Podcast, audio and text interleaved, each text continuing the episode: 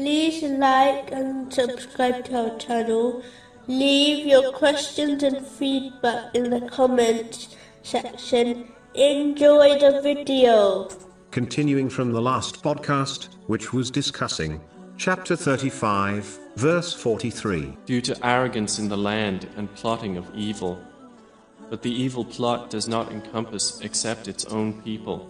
Corruption is when one abuses one's blessings, especially their social influence, in order to gain worldly things, such as power and wealth. It affects one's duties towards Allah, the Exalted, and leads to much sins against people, such as oppression. A narration found in Sunan Ibn Majah, number 4019, warns when the general public cheat each other financially, Allah, the Exalted, punishes them by appointing them oppressive leaders. One aspect of this oppression is corruption, which causes the general public great distress. The same narration warns that when the general public break their covenant of sincere obedience to Allah, the Exalted, then they will be overpowered by their enemies, who will confiscate their wealth and property from them. Again,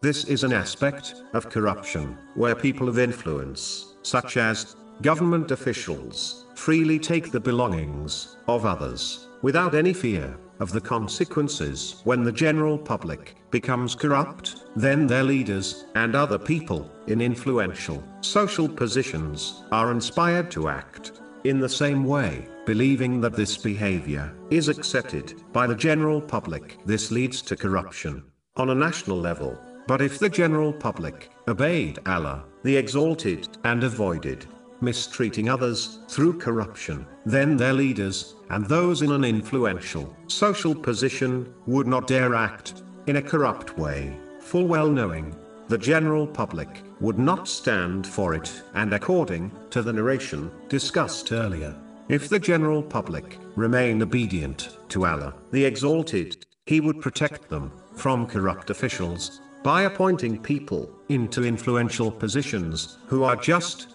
in their affairs instead of taking the immature path of blaming others for the wider spread corruption.